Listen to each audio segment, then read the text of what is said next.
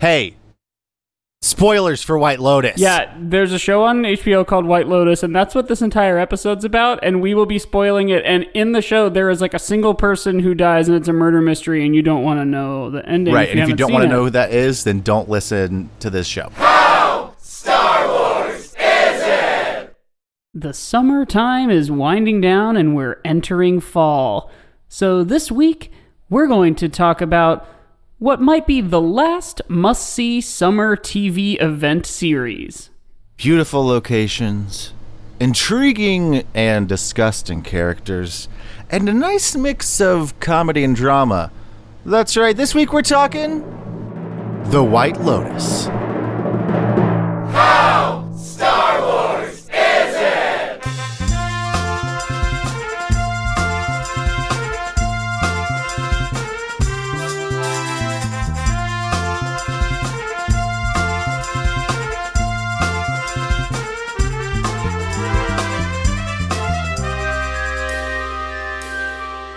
Well, hello there, Mike. Hi.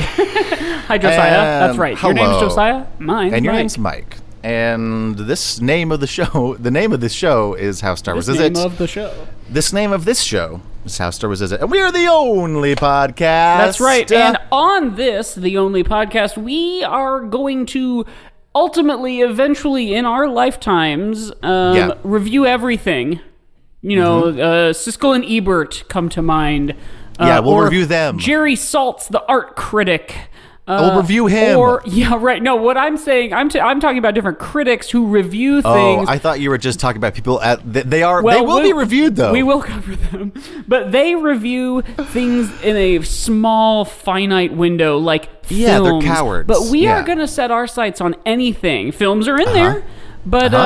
uh, but we And could talk about critics. food like we have in the past couple weeks, or we could talk about TV shows or songs. Mm-hmm. Um, and we're not trying to find out how good or bad those things are. We're not doing a value assessment. We are trying to find out how Star Wars everything is. That's right. And so we take everything Star Wars, we mix it all up in a big pot of chili.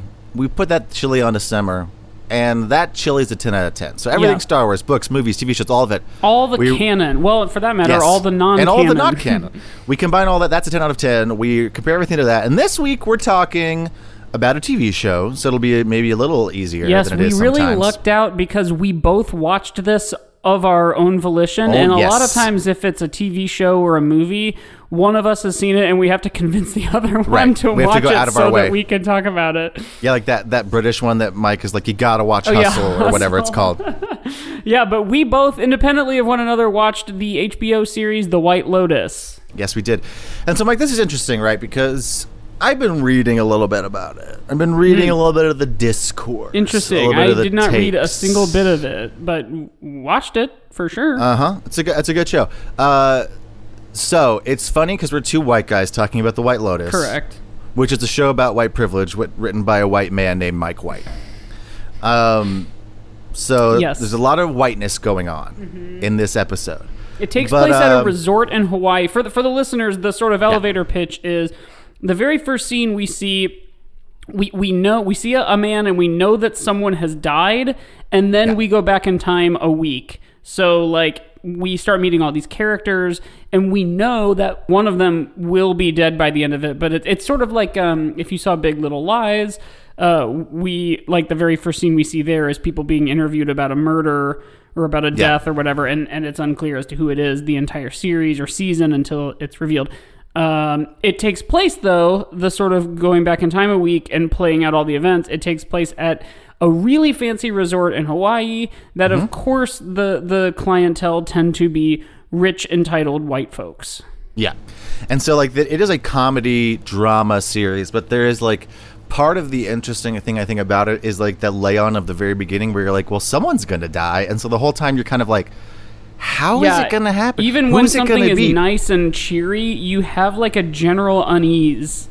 right? And they go out of their way to make it feel that way because of the cinematography. Like they make these beautiful Hawaiian vistas look kind of like like they're always Mm-hmm. Sinister. beautiful, but like the lighting is like off. You know, the lighting is like Mm-hmm. well, and greenish that music, yellow. the sort of like and the breathy, music, yeah. like hummy, like ha ha ha. So that's part of the re- so one of the things I read about one of the things that's a little that can be problematic, quote unquote, about this show is the music because the creator has done or the um, composer has done music before for like Black Mirror. He's like a big suspense, you know, kind of thriller kind of guy, and so he's sort of like misused and kind of like incorporated uh, indigenous Hawaiian Oh, elements. Okay. to the music eh, on purpose to make it kind of like uh, off-putting but like not not in like the way that the instruments are normally used and so like some people were like it's kind of shitty that they're using this like local music to try to make you feel like oh there's something bad happening when it's like that's you know sort of a the w- when they oh, also right, like all do almost like hymns that happen yes that too. throughout, but they're So- in so non in Hawaiian yeah, They're- it's like they take they take traditional sounding instruments and instrumentation of indigenous peoples and make that the scary music and then to offset the um, sort of weirdness well to make things more weird on some moments there is like traditional songs uh, that are being sung in Ho- mostly Hawaiian um, by like choirs and stuff. Uh, but I I think, and Mike, this is just my take. I think it's that way on purpose. I, I can't say for sure that the composer, you know, I, I think maybe the composer did bad by indigenous peoples by doing the, the music in that way. Yeah, yeah. I will say it's effective. I do well, think well, that yeah. the I mean, look at um. No, I'm not trying to because I this is the first I'm hearing this, but like, look at any like movie trailer where it's just like some popular top forty type song, but it's being sung Yeah. by like a single young girl in a like Yes. minor key. Like, I No, I get know it. I see about. what they're saying. Well, so so so t- before we get too granular into these things, because there's some more stuff I want to say about like the themes Mm-hmm. in general. I think this is a fun show, not a fun show. I think it's a good show. I think it's well, at the very least, it's well made. Mm-hmm. Yeah, I agree. the actors in this are great. Everyone's doing a great I, job. I said that at some point, like midway into the season, I was like, motherfuck, every performance is an A. Yeah, like, everyone's I, doing I really can't think of a show or a movie where I've watched and and there wasn't not that like acting ever like rubs me the wrong way or I ever think like oh that person's not doing well. Like very rarely does that take me out of a movie. I mean you've heard us talk about Star Wars Revenge of the Sith and how we think maybe Yeah. Hayden Christensen is doing a good job. So Yeah. like I'm not terribly sensitive to like quote unquote bad performances but like everyone gets an A plus for their performance in this show. Yeah, absolutely. I think they this is like an ensemble cast in a very Yeah. big way because like there's not so much. I mean, I think you can maybe make the argument that the main characters are like the family, but even then, like there's not so much a main character as there is a bunch of different characters whose stories are interlapping Mm-hmm. um, and like just really solid performances all around. Even like Yeah, I Even mean, like, if you were to um, argue there's a main character, just like in the Phantom Menace, how it's like a little unclear as to who it is, but I suppose the argument could be made that it is Qui Gon. I would say the main character in this is Armand, the like Yeah, Armand, the manager hotel of manager. the resort, because he's Yeah. the through line that everybody is Interacts with. to. Yeah, Yeah, even like so like even characters actors in this who are traditionally comedic like Jennifer Coolidge Mm-hmm. is doing so good. Like she she makes that performance funny and also Right. super tragic yeah. because she's we playing this sort of we talked about like every couple episodes. We'd be like, "Is this a comedy show?" I don't Yeah. know. It, well, and I once again, I think it does that on purpose, Yes, right? Like there is uh, the tone of this show. I think is very deliberate because like Steve Zahn is the dad of this family, Mm-hmm. who's a great comedic actor, and like the and even the people in this who are traditionally more like not to not to say anything bad about Alexandra Daddario's talents, but she's a beautiful woman Mm-hmm. and she's well endowed, and that is a lot of times what gives her like the roles she plays play into that. Sure. And this role played into that, but also she was a very good. It gave her like, her did like a really good job. Like, Yeah, she she, had was a more to work with. As opposed to just being like the guy that Woody Harrelson or the girl that Woody Harrelson has sex with in True Detective. You know, Mm-hmm. like she has a little more to work with and like more Right. meat on the bone of this part, and like you know, and it, all that's even like Jennifer Coolidge. the- you know, like all of role them. she plays is even almost a commentary on that, like to some degree, Yeah. because she is sort She of doesn't wanna like be a trophy a trophy wife, and she's trying to like fight that trap, and then ultimately we see she sort of succumbs to it. Right. And even like Sydney Sweeney, who's the blonde girl of the the two like Gen Z girls Yes, who are yeah, the, absolutely the brutal. daughter of, of Connie Britton and Steve Zahn. Yeah. Even her, like, like she was in Euphoria with uh, Zendaya, and like I think she she's pretty young, but like could fall into like could possibly have fallen into the trap of like being cast because of her looks and because of her body. Mm-hmm. And it, it- even in this, in this, it's absolutely not that. And she's just like doing a really good job being this piece of shit, like Gen Z, Right. like white girl who thinks she's not like you know white, I guess. But um, really good ensemble. Yeah. Really good acting Yeah. very funny shit. Like Jennifer, every time Jennifer Coolidge is on screen and like talking, even though she's saying the most like depressing stuff, it's nonstop funny because of just who she is and how she delivers it. Yeah, and that's that's what this show does in a number of ways. You, you we the audience know someone is going to die, so there's a Yeah. general uh, Attention. unease, and we the audience also know Jennifer Coolidge's work and Steve Zahn's work, and it's sort of like I, I remember uh, back when I really listened to Marc Maron a lot.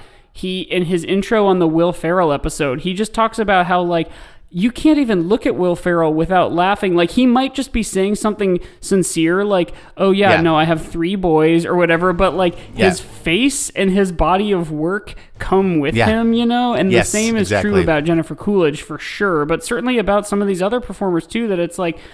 Okay, you are always funny, and the Yeah. thing that you're doing right now is very sincere and very sad. So I'm not sure how to feel. yeah, A- a- and and yeah, it's it's it's very well done. The acting in this is very well done. I think the writing is really good. The the combination of all these people, and like I also love how what's his face, um, the guy who plays so it's Alexandra Daddario and the, the guy who Yeah, plays Jake her husband. Lacy from Jake The Lacy. Office So they are- The Obvious Child. Oh yeah, I forgot he was in the end of the office Yeah, there. But yeah, so he's he's like playing the worst person. Right. Oh my God. Like, absolutely. I I kept most thinking, like, irredeemable person. Surely he's gonna drop this, which would be I- bad I- writing because you can't give a person like a single motivation and then have them Yeah. waffle on it. well, and Charlie kept being like, "God, I, I hope it's him that dies," and then she kept remembering, "Oh wait, yeah, he's, the, only one we know see. doesn't. Right. Which I was like, I think "That's was why they also- did that." Yeah, exactly. That was also very strategic. Like we're gonna make you start to sort of empathize and even fall in love with some of these characters, and the only one who is guy. irredeemably awful is the one we know you know is alive. Yeah, they were like, "He's not. It's not him. Yeah. We know you want it to be him, Yeah. but he's still around." If you're keeping But yeah, track so- on your clue sheet, you can cross off Jake Lacy. So he's sort of irredeemable, rich, spoiled brat. He spends the entire series sort um, sort of going against and making the, the resort manager Armand, who sort of the uh, has been called the breakout star of this show because he He's undeniable. incredibly funny, So incredibly good. charismatic, so good. Um, sh- like all sorts of levels to this performance, and, and so the Jake Lacy's character, the spoiled rich guy, kind of just makes his life hell because Yeah. like he gave him the wrong room to begin with, and that's his his whole thing. The entire series is that, um, which leads to a tragic ending for spoilers for White Lotus. Mm-hmm. Oh. For Did we give enough? Should we really quick right now do a clean slate of like, uh, Yes. Hey, spoilers for White Lotus. yeah, there's a show on HBO called White Lotus, and that's what this entire episode's about, and we will be spoiling it. And in the show, there is like a single person who dies, and it's a murder mystery, and you don't want to know the ending. Right, and if you don't want to know who that is, then don't listen to this show. All right, cool. And Um, that will go at the beginning that of will the go show. at the beginning, And if yes. for whatever reason you forget, it did at least still happen now. right, we had the good faith enough to record it. Um, anyways, it leads to a tragic ending for Armand, who is accidentally killed Mm-hmm. because he um, hates this guy so much that he and all sorts of other things happen. But he goes into his hotel room, sneaks in. The guy stabs him with a knife because he thinks he's an intruder you know, because it's there's been funny an when that happens too. Jake Lacy, for the very first time in the entire show, says, "I'm sorry." Yeah. like Yeah, he's, yeah, yeah, yeah, he- he's so he's so caught off guard, and like that's like what else do you say? It's like when you bump Yeah. into someone, even or like when someone bumps into Yeah. you and you say sorry, like you don't know what to say, and he accidentally stabbed him like right in the chest, and then said, "I'm sorry." Yeah. It's oh and who oh, we forgot to talk about Molly Shannon who comes in for two Mm-hmm. his episodes plays his mom she's incredible but yeah so it's just like this sort of the whole time you know that like okay so Mike let's get into the big picture are you ready Yes. this show is about whiteness Yeah. There are Okay. a number of people serving the rich white people, even Armand, who himself is also white, but there's also like the native Hawaiians, Mm-hmm. and there is Natasha Rothwell's character, the spa woman, who like Mm-hmm. basically anyone who is not like a bad person ends up still kind of getting fucked or Yep. at least succumbing to like we we sort of begin to empathize with Alexandra Daddario, Daddario, is that her? Rachel. Yeah, Yeah, Rachel. Rachel. We we empathize with her because she is sort of falling into this trophy wife trap and she wants to have her own life. But then, like as the show goes on, it's like, oh no, you're just a different type of white person complaining from a huge place of privilege. Yes, and also she has like pretty privilege, which is a thing. And it's also just like it's a legitimate thing to complain about. I remember, but uh, when when we were when when Molly Shannon's talking to her character and like being like, "Oh, you were so pretty. You're the perfect bride. You were so beautiful," and like she kind of realizes that she's the trophy wife, you know, and she's like, "That's not what I want to be." Mm-hmm. I was talking with Charlie because when I was on a Herald team back in the day, there were two women on the team that would absolutely be considered very pretty. Mm-hmm. And the other woman on the team were also pretty, but wouldn't necessarily be like. Uh, so, so like one of the in women a who was movie. yes, and one of the women who was very pretty was also an actor as well as an improviser, and would be called in for commercials a lot just because of her looks, because she had a good look on camera. And she was complaining about it one time during rehearsal. She was like, "I really want to like book stuff that's not based on my looks. Like, I want to do stuff more for acting. Like, it's kind of tired to be called in for just being pretty." And I was like, "I get why you're complaining. It's a legitimate complaint, but it is a thing that you should probably only complain about to other really pretty people Mm-hmm. because the rest of us in this room who aren't as pretty as you are like fuck you Right. dude you're getting jobs Yeah, in general, no matter what, like if it's an on camera or like high profile job, there is certainly like a floor to how like pretty you have to be Right. to even be the like dorky girl or the like Yes. best friend to the macho guy or whatever. Like and so it's just like it was like, like, Jonah gonna co- Hill comes to mind Yeah. in like his early days. He was like chubby and Jewish, but like he has a really like baby face, like cute features. You know what I mean? he's like he's he's not uh, like very rarely do you see truly ugly people on screen Right. or even people on screen that you would be like they are not attractive at all they're Mm-hmm. not ugly but i'm just not attra- you know and so there's that sense with with alexandra daddario's character too where it's like you're complaining about being too pretty and like that that's the sucky thing that your husband only married you because you're too pretty so at a certain point we're like okay shut up but this show's about whiteness this show is about so here's my here's my take here's my big picture yeah, take lay it on me. I think that this show was written by a white man.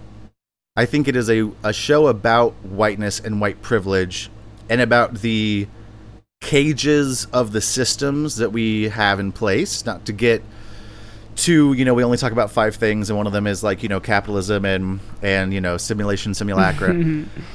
but when you're on Hawaii, and, and they address it a little bit, when you're on location in Hawaii, Hawaii's stolen land mm-hmm.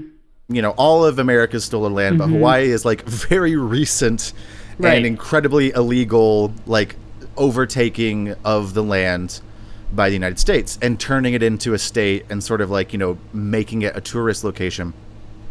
And they sort of give lip service to that a little bit, but when you're on Hawaii and most of the characters are white, uh, the a lot of the supporting cast in the background are people of color, are Hawaiian. Natasha Rothwell and Paula, the friend of the white Right. family's daughter, are sort of the only two people of color that are part of the main cast. Um, and like the woman who is pregnant in the very beginning that we don't see ever again.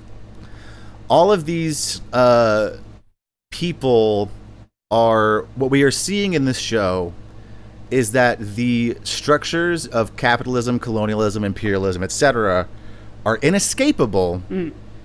The only way you can get out of them is if you are already white and wealthy. because Yes. there's only and even then if you are white and wealthy you don't want to escape most of the time Right. That's that's But- really made clear by the like Connie Britton, Steve Zahn type characters. The whole time they're like, "But I mean, what are you gonna do?"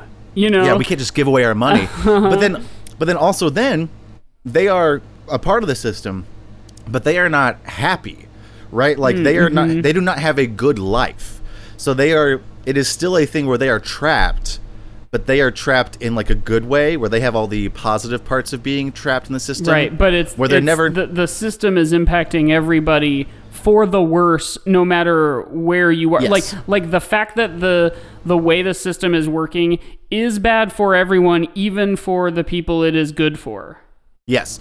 Like they are all trapped. And the only person who can escape has a temporary happy ending. And it's the white male son Kid, of the rich right. family who is able to run away and have a probably short lived adventure. Yeah, right.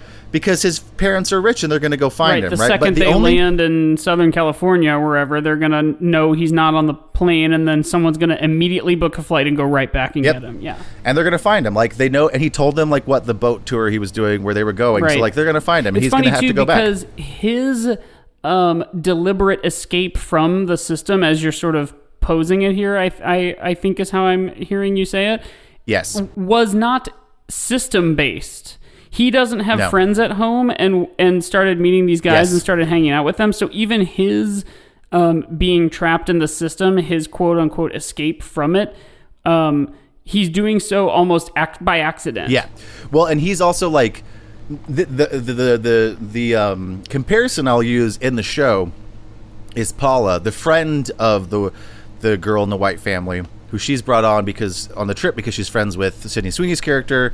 They're both like college sophomores. They're reading hilarious. Yeah. The book the book choice in this movie It's really funny. fucking hilarious. They're reading Freud and Nietzsche in the beginning. in the way that like young college students like when they first come home for thanksgiving after having been raised for 18 years a certain way but all of a sudden they have thoughts like Yeah. it it's And- good you know like it's good to start sure. thinking for yourself but like it is always like a cliche well, and the book titles are so prominent too, where it's like you're showing off that you're reading Yes, these things. of course. Which is funny too, because Jake Lacy, the douchebag character, is reading Blink by Malcolm Gladwell, which is a hilarious choice because like it's, Mm-hmm. It's a great old. book. It's an in, it's an insightful book, but that book is like 15 years old. yeah and like it I is its own version of like performative like if you're reading that at the Yeah. beach you like sort of want people to know that you're like reading A a, smart book but it was a smart book 15 years ago and also and also like he and like in the second to last episode he's reading it while going to bed and he's like 10 pages in yeah he, I fucking takes a long died. time and doesn't finish reading it I was like, he wasn't even. It's just so funny. But anyway, the the comparison between the son who escapes and Pa- Paula, the character who's who's a woman of color, and she is sort of made incredibly uncomfortable because she develops a relationship with one of the native Hawaiians named Kai, and he tells her like, yeah, it sucks. Like our land got stolen, and we have to perform for these people as a mm-hmm. job, and it sucks. And so she really feels for him because she's you know she's 19 she's a woman of color. She's here with all these white people. She can absolutely sympathize with him. But so like she tries to engineer an escape for him. Right and she could she had the option to escape. She could have just said i'll stay right? She could but then she also said i have school i have friends like i have to go back home right? So she even though she is not white she is still captured within Yes. this system of, like, yeah. of well i'm already involved in all this stuff. And so the reason and she gets kai trapped even worse by convincing him to like commit a crime that he has been caught for mm-hmm. Um, which that part was so stressful but like the only reason so like yeah once again the only reason the the young white boy is able to get away is because he is not he's sort of an antisocial loser and so he's not enmeshed Yes, that's exactly right. any- He- like literally anti-social, meaning like apart from society. right like he's not even getting in the arguments with his parents Right. and his sister like about society really because he's like essentially Yes, just right. He's apart from it, but not like against. It, he's not Yes. like specifically raging against it or even Right. performatively raging against it. He's just sort of He- like this doesn't work for me. he's pretty much he's pretty much just like neither for nor against anything Right. He's just existing, and before he was just existing to play video games. And then when he use, loses his video games, he's like, "Oh shit, I really like the ocean and I really like canoeing." But once again, the only reason he's able to escape is because He was there in the first place. because he was there in the first place, right? He's he is a rich white kid Right. who's 16, and also the only person who would think it's okay if I run away from my parents in this moment would be a 16 year old white Yes. boy. You know what I mean? Because he's he. If it was a girl, she would probably not do it because she would not feel safe. Mm-hmm. This kid is a man, is a, a dude, so he's like, I'll be fine, right? Like the it's the confidence that white men that we carry of being like I'll be probably okay in any situation that I'm in. They they like, also he- that's the only reason. are playing around a little with his uh, general awareness. Like I know they sort of call attention Yeah. to him sort of being on the spectrum, and like Yes. that also kind of gets a little muddy. Like Right. It's the only person with his- that level of confidence to run away like might not be aware of what implications come with running away Yes. to another Which- state. You know. Which it's interesting because so he, we, we, it's unclear if he's actually autistic or, or if his sister's, sister's just just bullying mean. him, or or if she thinks he actually is and like her parents won't you know take him in to get a diagnosis because of whatever. But so let's break it down. Right. Once again, we have a woman of color, Paula, who is unable to break free. We have a black woman, Natasha Rothwell's character, Mm-hmm. who is trying to sort of woo Jennifer Coolidge in order to But even she wasn't trying to at the beginning. Jennifer Coolidge Right. like dangles it in front of her and then Yes. ultimately like Takes it keeps away. dangling it and takes it away. Jennifer Coolidge is like, I could help you start your own business, and so she's trying her hardest to like win this white, this rich white woman over, so she can get out of the system that she's is trapped in. Mm-hmm. Paula and and and Belinda, Natasha Rothwell's character, both are not able to break out of the structures that they find themselves in for various reasons. Quinn, the son, possibly neurodivergent. Mm-hmm. We, we've we've discussed that he is outside of systems, the only one who's able to escape. Armand, Mm-hmm. But is, outside gay. of them because of his p- place of privilege. Yes, exactly. Armand is gay. Uh, one of the only characters that we know is gay. Also, not part of this sort of like cis white patriarchy. Um, despite the fact that he is white, also doesn't make it out and literally dies. right.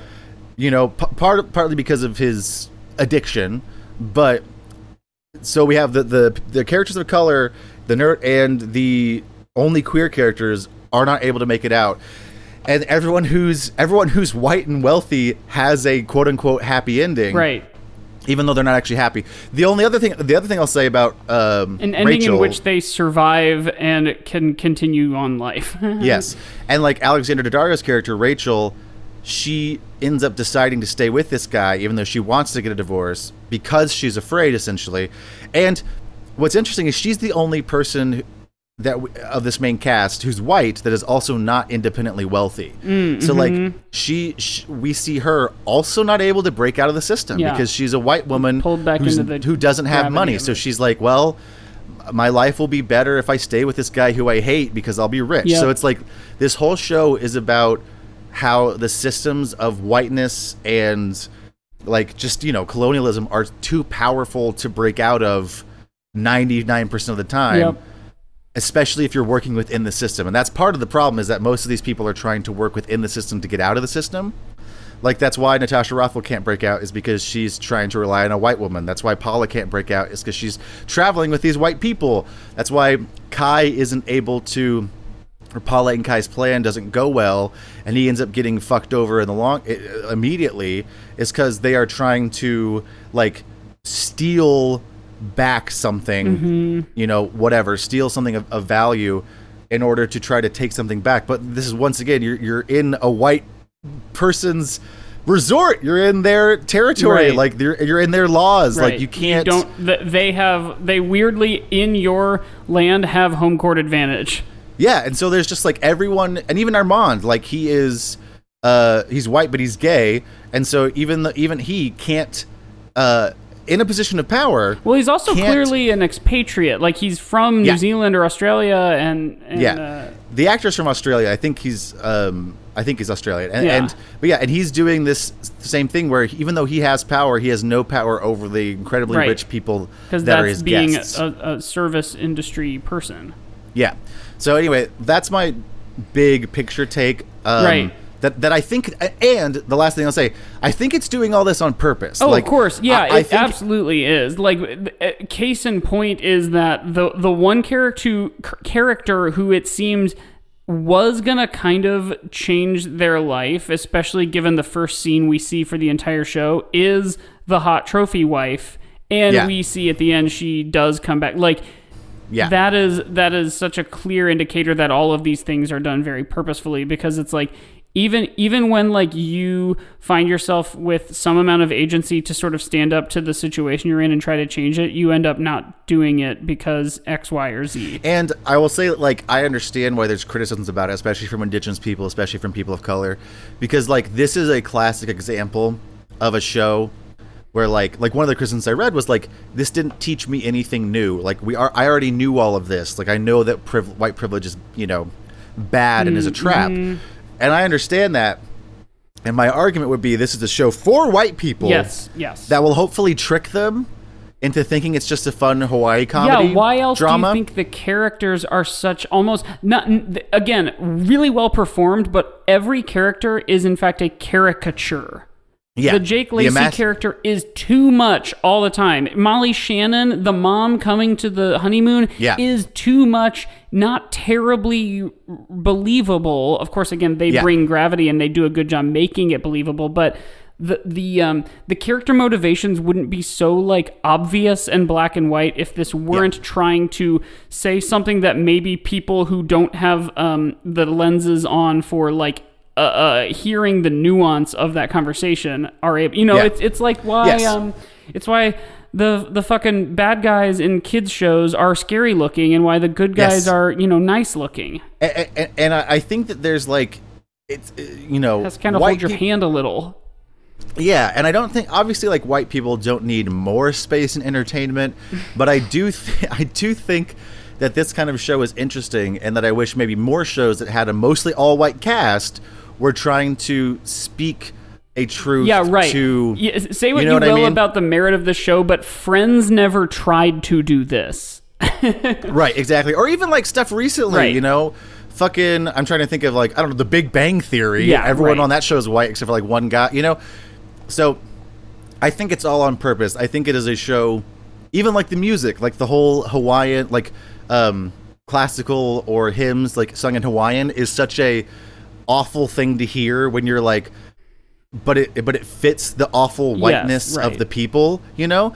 And to an extent the like perversion of the i don't i, I don't i don't know if i would give the um, sort of composer this credit but the sort of perversion of the native sounds and native instruments it, it all fits into this theme very well. And so yeah i understand why people of color would uh, indigenous peoples especially might would would not like this show but I do think it is on purpose and effective and its sort of like critique of white privilege and the traps that it creates.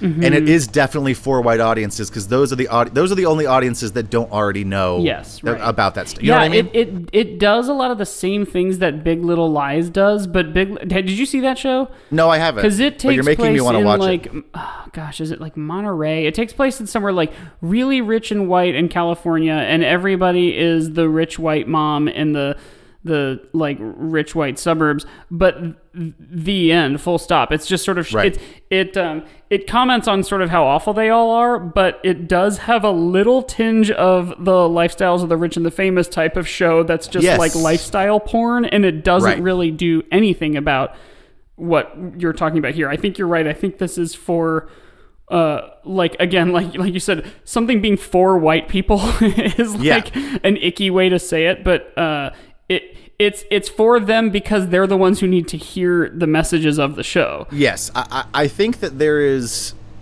uh, you know, it's a tricky thing to say to talk about since we're obviously both two white Yeah, guys. right. but like, there is like media that is because like there are a lot of white people who who haven't gotten the memo right Yes. and who who missed out on Black Lives Matter last year and who don't know that Hawaii was stolen Or who didn't you know? miss out but but firmly were against yes common sense yes. and the right side of history. Right. And so like I think shows like this are interesting because there's, there's sort of duality to it where it's like, well, is this necessary?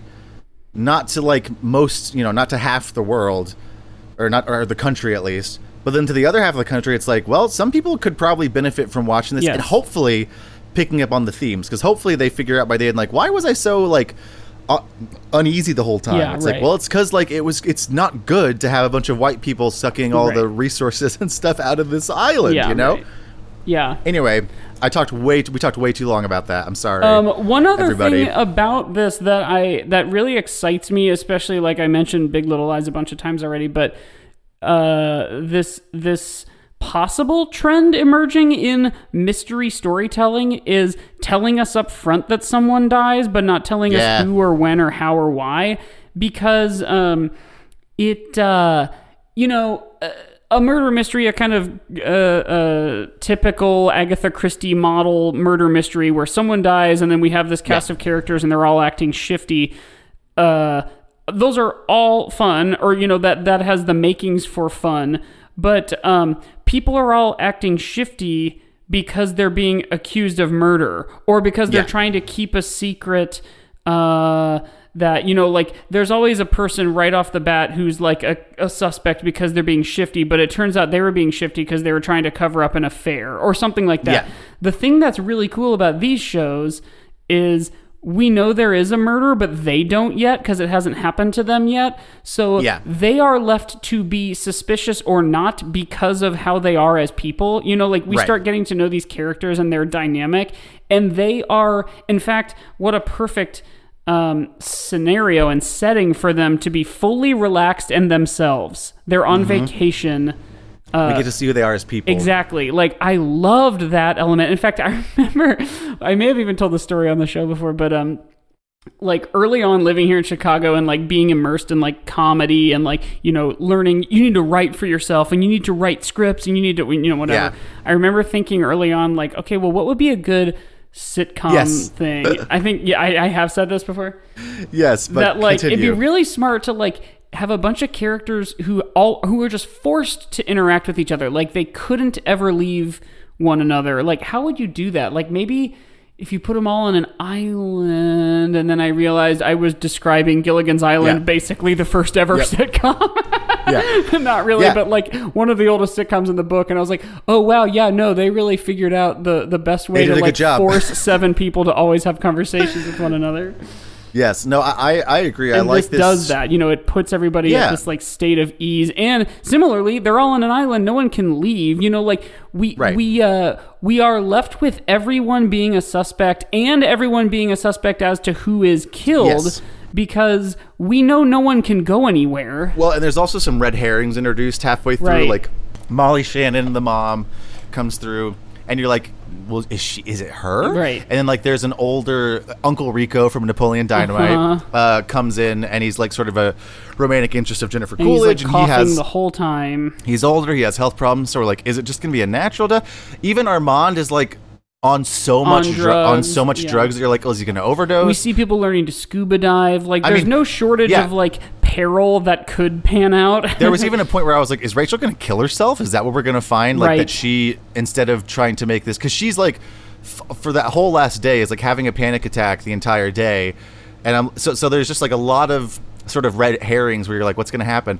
I, I, and it's also like to talk about another recent great mystery. It's like the Knives Out thing a little bit Yes. too, where it's like, yeah, it tells you who dies at the very beginning, right. and and makes it very specific, like and tells you like how it happens. us- and it's a subversion of the genre Right, in the same right. way where it's like well we're, we're going to tell you exactly what happened and then we'll have to figure out from there like you know what to do Mm-hmm. anyway is it star wars no does star wars ever address whiteness no no, but it sure is very white. Um, Mm-hmm. One one thing though that sometimes Star Wars does do is a little expectation subversion, but it never does something like this where it flips a narrative structure like on its head. Like it's always Yeah. very like the start of the movie is the earliest part in the story, and the end of the movie is the latest part in the story. yes you know. yes if star wars ever did a thing where it was like we we zoom in on this dead body at the very beginning and then we cut to a week before it'd Right. be like wait what this Yeah. doesn't feel star wars Yeah. Right. Mu- effective music is star Yeah. wars music I um, think is, has some Star Wars points. There's here. definitely some sneaking around. Let's do our due Oh, diligence. yes, get some Star Wars in before the break. Around. Um, Not a hero's journey. no, and and uh, the the the typical thing of like very clear battle lines are drawn between the good guys and the bad guys. I think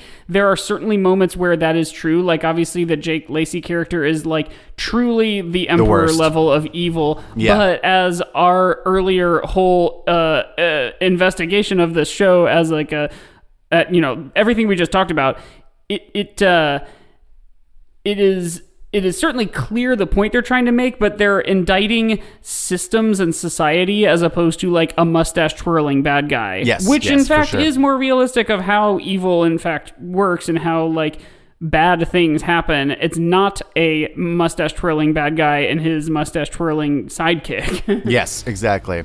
Um, so yeah, I don't think it's a TV show. It's well shot. The acting is, I think, too good across the, acting board to like be Star Wars. 100% too good. Even like the best Star Wars movie has clunky acting. And now I can't even think of what that might be.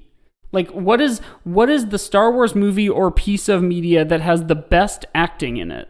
Oh man, that's a good question. I would say It's not the original trilogy, no. It's not the original trilogy because the acting isn't necessarily good. and it's, it's, just certainly like not the prequels. it's like effective across the board. Like I would say that like the acting in the original trilogy is effective, but not necessarily always good. Right. Um, it works for the story. Yeah, I mean, right. I guess like it would Harrison be Ford in Return of the Jedi may as well have literally been like on the phone. yeah, and also just making cartoon noises and like honking his nose like a clown. um, I mean, is it Last Jedi? Maybe yeah, maybe. That's might certainly be- Mark Hamill's best acting he's ever done. for sure, for sure. But like, Um, I don't know, like the. But then you have like fucking Benicio del Toro in there doing whatever the hell he's yeah, doing. he's making so a choice. yeah, I mean, like, I don't wait, know. wait, wait, is it the Rise of Skywalker? Uh, If we're saying the most consistent, uh, no, Yeah, no, definitely not. is it um, is it Rogue One? Maybe. It might be Rogue One, but Rogue One also I feel like is is kind of cheating because everyone's just like, we're all gonna die. You know, I don't know. Yeah, might there's not a Star Wars movie that Honestly, has like you know, this level of like ensemble perfection in I terms might, of their I might push back and say I think it would be original trilogy, probably like Empire Strikes Back, because the characters, the actors have like found the footing a little Han more. still in it. right, like all of them are good in that. Like they've found sort of what they're doing, you know, a little more. Yeah, I, yeah. Mark Hamill is certainly better than he is in A New Hope, but he's also not Right. like great. Yeah, it's still not the level of like, wow, everyone in here is doing an A plus, but I think it is Right. probably the Star Wars movie that has the most consistent Yeah, across yeah, the board. Yeah, you're probably right. Everyone is doing like a good job at the acting. You know what I yeah, mean? yeah, yeah.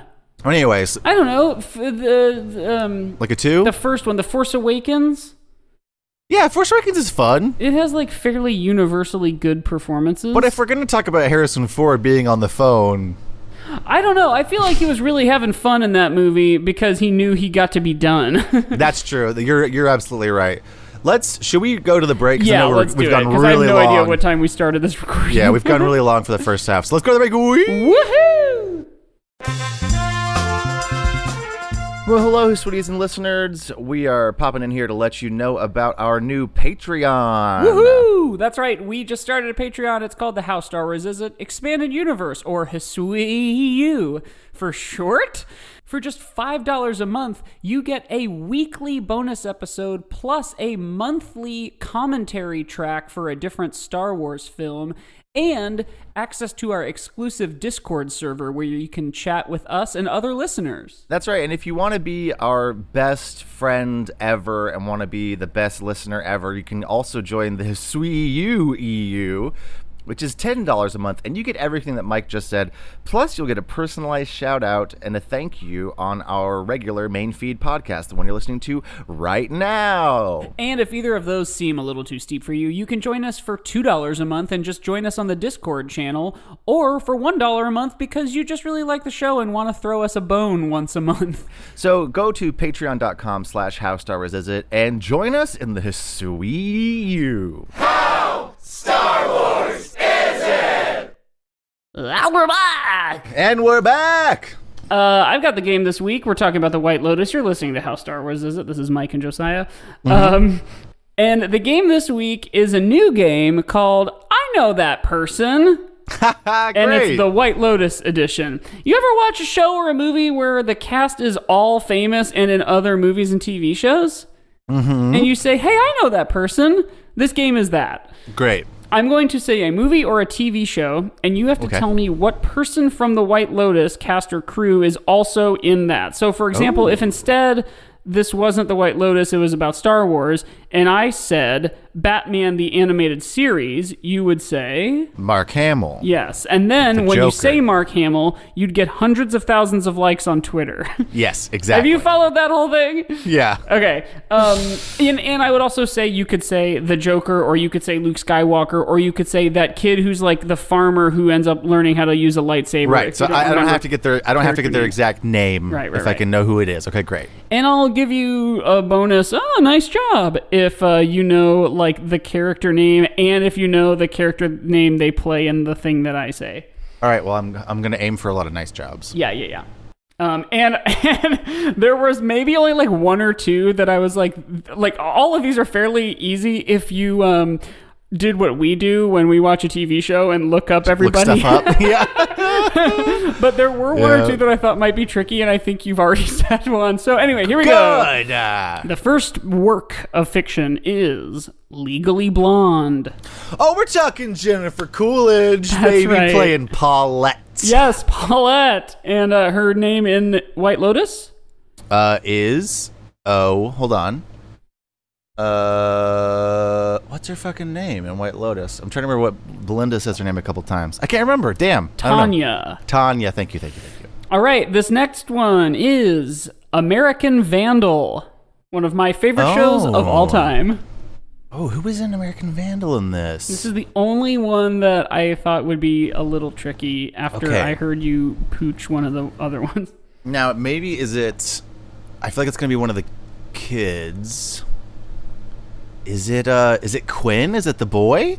It's not Quinn. Okay, backup guess. Is it Paula, the girl, the not white girl? It is not. Oh, It is okay. Lucas Gage, and in this show, his name is Dylan. He's the Oh, like the yeah, like yeah, guy yeah, who works there, who ends up like doing coke with Armand. Yes. Okay. or gotcha. ketamine or whatever else. He in American Vandal is in the season you watch, season one. He's the guy who's like the shitty boyfriend to Gabby, who's the girl Oh. that Sam has a crush on, who they grew up together. You know. Yes. Yes. Yes. Um, yes. He he's the one who spray painted like prom on the um the white towel and pushed pushed her in the fucking pool. So good. That show rules. uh, And it's funny. I was I was writing this game today, and I was looking at all the different cast members, and it said American Vandal. I was like, wait, I knew I fucking recognized that kid. yeah. Absolutely. uh, okay, next movie is School of Rock.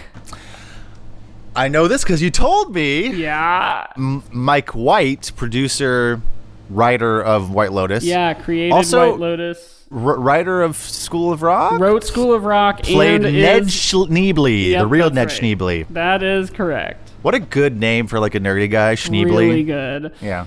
Uh, okay, the next one is That Thing You Do, which I still say we need to do a whole month dedicated to that on this show because just the soundtrack alone is, is a full episode to me.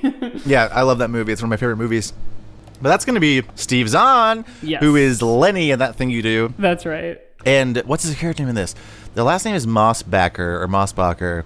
Think of just the most like white man name and don't say Mike. I was about to say Mike. yeah, you're Is it- close. I want to say Marty. I don't know, think that's right, but You're if you combine those two answers. Marty and Mike. Uh huh.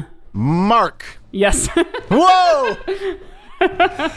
I That did that. correct. I did that as like, just like making a sound, kind of yeah, not realizing like, is that Mark. Mark a sound? Right. I was like, I didn't like I, when I said that. I was like, well, this isn't going to be right. picturing Like, the name Mark. right. I was like, Yeah. this isn't a name, and then No, I was I like, wait, it it. is a name. Um, okay, this is the one that I was like, damn it, he knows this one already. Uh, Napoleon Dynamite. Uncle Rico, the guy who is, uh, I think his name is Greg in the show. That's right, Greg, the guy who coughs, and it's like, Yeah, okay, and- and you're going to be the one who dies, and that's going to be disappointing. Very, we don't very, care about you that much. yeah, very clumsily sort of seduces Jennifer Coolidge, and it Yeah. works. Um, okay, and this one I fucked up. The Office. Oh yeah, well I did know this because I looked it up too. Uh-huh. Uh, what's his face who plays the shitty guy? Is it Jake Lacy? Yeah, yeah. Yeah, he plays the annoying. Also, his shirts are so terrible in this show He's- too. He's just really well done. Ev- yes, every little detail they made about him, like the, the book Blink, is so good. Yes. He's wearing like a towel shirt at one point Uh-huh. at breakfast, and like another point, he's wearing like a skin tight like. Se- Like there's like a vista of a beach on it, and it's like long sleeved and blue. Like every single piece of that character is so easy to hate. Yeah. his fucking Cornell hat that he wears, like you're just like, fuck this guy. Mm-hmm. He, uh, his his general vibe it, it is almost and again it's how it's written he brings good gravity to the character but he's written so uh assholey it always made me think in fact a lot of the faces he would do would make Yeah. me think and this is really only just for you because the listeners don't necessarily know this person but Logan who I used to do improv with on JD Dinkelman Okay, would play yeah. that character all the time just like Yeah. argumentative entitled douchebag Yeah. I mean- it. Uh, in fact, I need to tell him that. I need to ask if he watched the show, and then tell him uh, not him, but the characters he plays yes, is yes. that guy. Um, and then in the office, his name is Pete, aka New Jim. New Jim, right? Um, he is also there is also a sense of this of that character with Rachel, his wife, newlyweds in this show where that happens a lot in shows, which they wait until like the last episode or two to sort of explain it. Where the whole time you're like, well, why did they get together? Uh-huh. You know, and it's it's not until like the last because you're like they obviously aren't right for each other, and it's not until the very end where Rachel has this like long monologue where you're like, oh, okay, I understand yeah, now. yeah. Okay. Uh, best in show. Oh, Charlie would know this because she said someone who some one of them who was in Best in Show. Oh, I fuck, I can't remember now. I mean, I want to say Jennifer Coolidge again. But, Yeah, it is. Okay, yeah, yeah. I was, I was like, I, was saying, I thought she was in that movie. Yeah, she's in all those, and she's always excellent. Um, all right, this next one is the 2017 film Baywatch. That's gonna be Alexandra Daddario. That's correct. Once again, being cast for being a beautiful woman. That's right. And neither name is terribly interesting or important. Moving on, eighth grade, the Bo Burnham joint. Oh, who's in that? I don't know. I want to once again guess one of the kids, or maybe it's one of the parents. I don't know. Is it the mom? Is it Nicole? It is not. Okay, is it one of the kids? Is it Quinn, the It boy? is. Yay! Yeah, and his name in that is Trevor. And I saw that movie when it was in theaters, but I do not remember who that is. But I just remember that all the kids were, in fact, actually eighth graders. the right age. Yeah. Yeah. Yeah. I wonder how he was supposed to be 16. In this, and yeah, I think he may have been like 20 or something. Yeah. Um, looking it next up. uh, title is the television show Friday Night Lights. Uh. Oh, it's the mom, Nicole. Yes. Right? Yeah, Connie Britton. Great. Oh yeah, he's 21 now. The Okay. kid. So that's like that's not that bad. Um, next is Survivor. Uh, you told me this too. I know. uh, it's gonna be Mike White again. That's right. It is also Contestant. Mike White. I could have also said The Amazing Race. And then uh, next one is Saturday Night Live. Oh, I do know this. Natasha Rothwell wrote for them. That's correct. And of course, Molly Shannon. oh yeah, that one was a twofer. the more obvious one Yeah, is the one I forgot to say. But you're right. Natasha Rothwell wrote there for like I think a year, like a season. Yeah. Um, but she's also in like lots of like hot hip shit right now. So oh, she's in. You know, like sh- she did Insecure. She wrote for that. Like she's Mm-hmm. a Black fucking. Lady sketch show. She was in the Sonic the Hedgehog movie apparently, which I didn't oh see. really? I saw that. I don't remember her. Um, and then one final bonus question that has nothing to do with this game. It is a very quick version of the game that in- initially came to my mind this morning when I remembered I had to write a game. Alex Okay. Blankter Blankleton, but for the title White Lotus. And here is your clue. And for listeners, Okay. Alex Blankter Blankleton is a rhyming game. Yes, it is. And this answer has to rhyme with White Lotus, and it is. This is what you'd call Dr. Jill Biden if she emitted light. Light Flotus. Or Or wait, you said emitted light. White, bright Flotus. yes, Bright Flotus is correct. Excellent, and that excellent, excellent. was uh, our mini interjection of Alex Blankter Blankleton, and of course the I know that person White Lotus edition. I, I was gonna. You didn't even mention Sydney Sweeney, but I didn't. there were a couple people I didn't mention because I wanted to throw in a couple people a second time. Yeah, I love it. That was a good game. I felt good about it because I did a good job. yeah, you did. but also it's because I did. Char- Charlie and I are both like that, where we will say, "Who's that?" We will literally say, "I know that person," you know. Yeah, I know. And then we are we are the we we, are the too. Google. I I saw this like video on TikTok or something semi recently where it was like someone was talking about. They were like, "Oh, there are people who don't immediately look up everybody in the cast as soon as you're watching something," and I was like, "Yeah, I are there because I have to like, or, like if I'm watching a movie, it's like as soon as it's done, it's like, okay, who are all those people? Oh yeah, right, right, Yeah. right. Especially if I'm watching a TV show and I'm sitting at my house, absolutely. Yeah, I'm look it all up. I'm check it out. I, I think another a sort of these are riddles version of how to play this game would say like okay now you think of the thing i'm thinking of when i name a different character from the you know like uh, right? Do you uh, can you guess which can you guess property? the thing that immediately came to my mind when I saw Yeah. the person? Yeah, like oh, Which that's would that be guy from easy- The Office. right, it'd be easy to be like, well, if, if Steve Zahn, it's that thing you do. right. You know, that would be easy. And I probably would have said Even Legally he's Blonde. literally in like a hundred movies. Dude, he's in. I I've never am mad to see Steve Zahn in something. Never. He's truly a favorite of mine. You mine. know who else I'm never mad to see is Kathryn Hahn and Oh, Steve she's Zahn great. and Kathryn Hahn, Hahn and Zahn, play a married couple in the movie Captain Fantastic with Viggo Mortensen. Oh, I want to see that. It's a I heard good that movie. was. Yeah, I heard that was great. And did I you to ever watch see that. Obvious Child with Jenny Slate and Jake No? I didn't because I meant to. Obviously, when it came out, 'cause- It's on something, I think, and I've seen Big it like Jenny something like fan. three or four times. I saw it in theaters when it first came out. It's like 90 minutes long. It's like Zombie Island status. level of just a good in and out. It's it would be great. interesting. I, I never saw him in The Office either because I didn't watch the last. I only Uh-huh. watched the first five seasons. Um, once recently, Charlie and I got, were in a conversation with someone else about uh, TV, and once again, she she Said that debuted The her Office has never been opinion that, that the, uh, everything in the office is always bad, none of it's good, and it makes me laugh every time. I'm like, that's just not true. You can't. I mean, you can say it. It's an opinion to have, but it just cracks me up every time.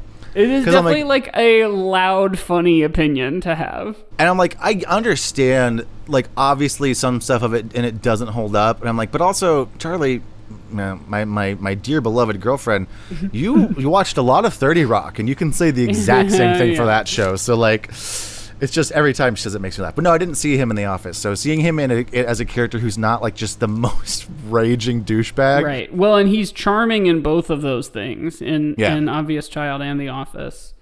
It, this is I think the first bet thing I saw him everybody who got the script who ultimately ended up in the cast was like this is fucking great like i'm so excited Oh. to play either against type or just like play a bit deeper of a character like this Even, was like- just like the meatiest show from an Yeah. acting point of view and then they Even- all like i said they hit a fucking home run Yeah, every single actor knocked out the park. Even like Molly Shannon is Yeah. doing a character that I don't think she does. Right. Like she gets to play rich mom who is but like fun, like she, like a lot of the sort of like rich mom types or or like uh woman of a certain age types that she plays are are like sort of caricature like the thing that she does with Will Ferrell when they like do the Macy's Thanksgiving Day Yeah. parade or Yeah, yeah. whatever like she's a character well, and there's there was even like a sense to her character in this where you sort of believe that she's being genuinely nice or like trying to be genuinely nice Uh-huh. to, to Rachel, Right. But that she's just kind of so removed from like normal people life Right. that it's like that that's not that's the form that being nice takes Right. She's not able to actually get there because she's, you know, no one said no to her for 20 years. And so, like, you know, she doesn't know how to be nice or whatever. Right. But yeah, she, she is, like, she has a lot of, like, of fun with it. And yeah, literally everybody, like, yeah, I feel like this is definitely an actor's show. So, like, shout out to Mike White. He's apparently directed a lot of stuff recently.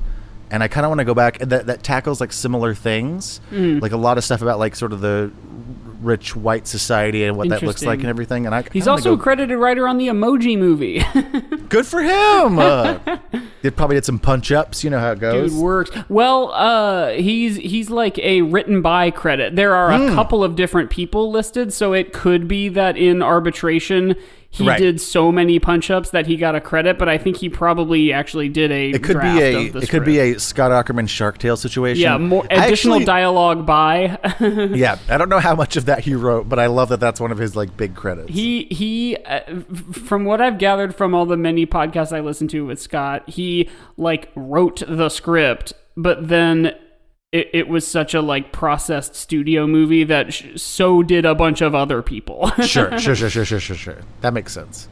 Um, well, In the let's see. same way that Colin Trevorrow or Trevorrow gets Right. like a story by credit in, or no, no, no, he gets like an executive producer credit or something like that in Rise of Skywalker because I Man, think you know- they probably scrapped enough of his story that they got away with like written by J.J. Abrams and whoever the we other need we need to start writing movies because like I feel like Yeah, what's the worst that could happen? We get a story by credit instead of a Yeah, written by credit. Exactly. Like I don't care. I I have no skin in the game. Right. I'm not going to be like Sylvester Stallone walking into Hollywood and like you have to make Rocky and you have to cast me. I'm going to be like I'd like I don't know ten thousand dollars. Right. Like Right. that's all I want. I don't know. Can you give me ten thousand? That's fine with me. Let's see. Let's let's aim. Let's let's start heading towards wrapping up. We talked Like, a lot about see- okay, Trevor Trevorrow Trevorrow does have a story by credit, but not a screenplay by Chris Terrio and J.J. Abrams. right. Have a we made it up as we went on along credit. Have a we tr- we didn't really try. We forgot what happened in the other two movies, and we just kind of like went with it, you know. Um. So let's yeah. We'll we'll we'll head in the direction of wrapping up. And we, only, talked like, a lot. A couple months away from both watching that movie and discussing it. I don't want to, but I also do want to. So it's gonna be fun to watch it with you because I didn't get to watch it with you when it came out. That's right. It was just me We've- Delaney. We've both only seen it one time, yes. and it'll be fun to be able to talk about it the entire time. Yeah. That's gonna be fun. Um, so we talked a lot about the sort of politics and themes of this movie. Mm-hmm. We talked about at the very end of the first half about how it's not very Star Wars for multiple reasons. This feels once again like it's not comedy forward, but it is definitely like a comedy drama, like a dramedy. Um, which always like pulls some stuff away from it because because Star Wars is an action, fun sci-fi Right. fantasy Adventure. flick, adventure movies with some jokes, but not like on purpose joke or not you know on purpose like, sometimes, but it's um, not like a yeah. This type of comedy. So this feels so different. It's also like prestige TV, you know, and like I don't think Star even the Mandalorian Mm-hmm. Isn't like that popcorn movie. yeah. So I feel like it's so different in so many of the ways. Like it's almost the opposite of everything.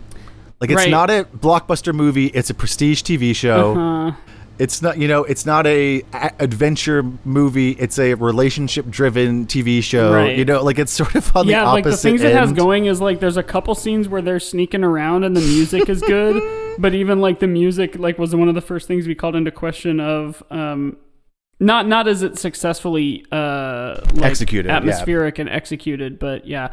Yeah, man. I I feel like it's going to be low for me. This might be one of the lower, like narrative yeah, like screen yes. moving image properties that Right. we've done. you know, like for me, I guess there are TV shows in Star Wars sure. but like they're sort of serial like you can kind of watch from any point and this is like you need the previously on Mad Men. Yeah.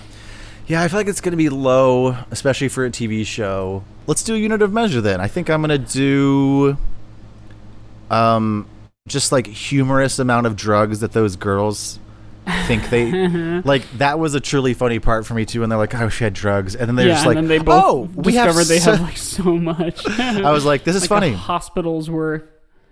Um, mine is gonna be like just the fucking most expensive piece of jewelry you've ever heard of. Oh, $75,000 bracelets? yeah. You kidding me? Did that also mean like each one was? I think that was yes. I think it was weird because the way he said it at first made it sound like he bought them for seventy five thousand dollars, but then Right. later it was said like they were a piece. Yeah.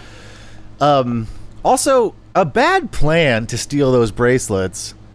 Just a bad plan in general. Because also, I was like, do you know a fence who can like sell that fucking bracelet for you in a way that you can get the money because if it's worth $75,000 retail, you're not going to get not getting that. $75,000 for it. I- and unless you know someone who can fence that for you, when you go to a fucking pawn shop and sell that, like I don't care who it is. If it's seventy five thousand dollars, when the cops come and are like, "We need Mm-hmm. that bracelet," if it's seventy five thousand dollars at the pawn shop, I think the strategy was probably like this is a sure thing, and they will be gone only for this short window, uh, and then like you get it, you get them, and then you'll figure out ha- what to do with them. right? But even because even if the plan hadn't gone poorly, th- that's my question. I'm like, Yeah, okay, like what was step two?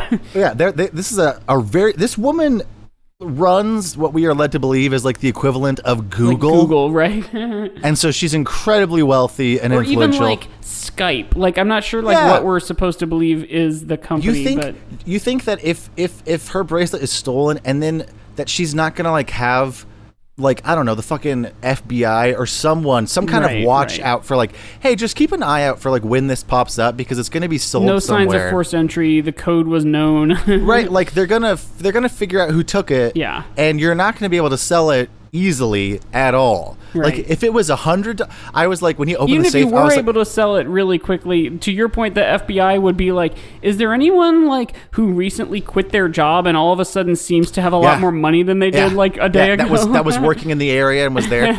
when he opened the safe, I was like, just take the cash, man. There's like five hundred dollars right, Right, there. that's That'll easy be to do something with. more useful to you. right. like take that. Anyway, I'm gonna give it a two uh bottles of drugs Yeah, because it just seems not Star Wars where at I am. Two of those expensive tennis bracelets where you could have just taken the cash. Which is funny because we've given things that aren't TV shows or movies higher than that. yeah, but we've whatever. given like marbles a two.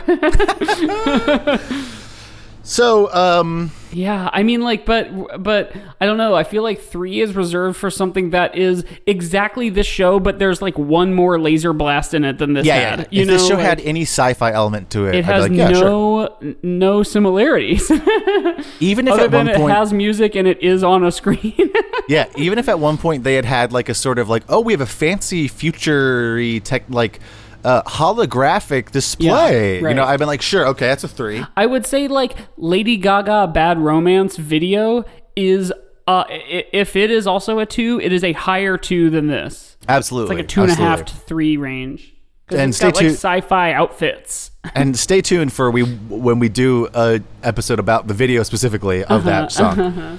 Um, do you want us on the internet? Because if you do, you can find us at How Star Wars Is It on Twitter and Instagram, and um, email us at a good podcast at gmail.com. Yes, because this is a good podcast at gmail.com. And go check out our Patreon. Yes. We have fun over there. We do a, Patreon.com slash How Star Wars Is It to join the Hiswee. a bonus uh, half hour ish episode every week and a uh, commentary track for currently the Star Wars movies every month. So check it out. This month we did was Return of the no, it was Revenge of the Sith. Mm-hmm. And that was a fun one.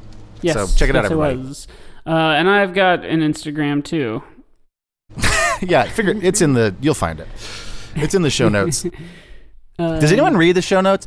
Hey, listeners, if you read the show notes, I want you to like send me a letter because I, I don't. this is asking a lot of people. A, do you listen all the way to the end? B, do you read the show notes? And C, do you like have stamps? yeah, do you have because because like I was like I don't know, send me a message like on what I don't know if you follow me on Instagram, I guess. Um, Yeah, or email or, or email the show. Email the show. Tell me if you read the show notes because I write those, and sometimes I'm like, am I just like it's already like, are we shouting into the void with this podcast anyway?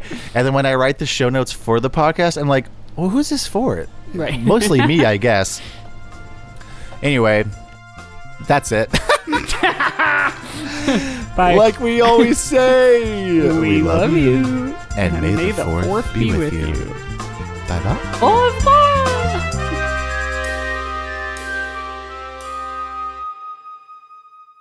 Au revoir. Au revoir. Auf Wiedersehen, goodbye. Skooty-loo-doo-doo-doo-doo. Skooty-loo-doo-doo. The sun has gone. Just so slowly going down the stairs. Uh-huh. I like how this is not related to anything we talked about before. No. We just like all of a sudden started doing this.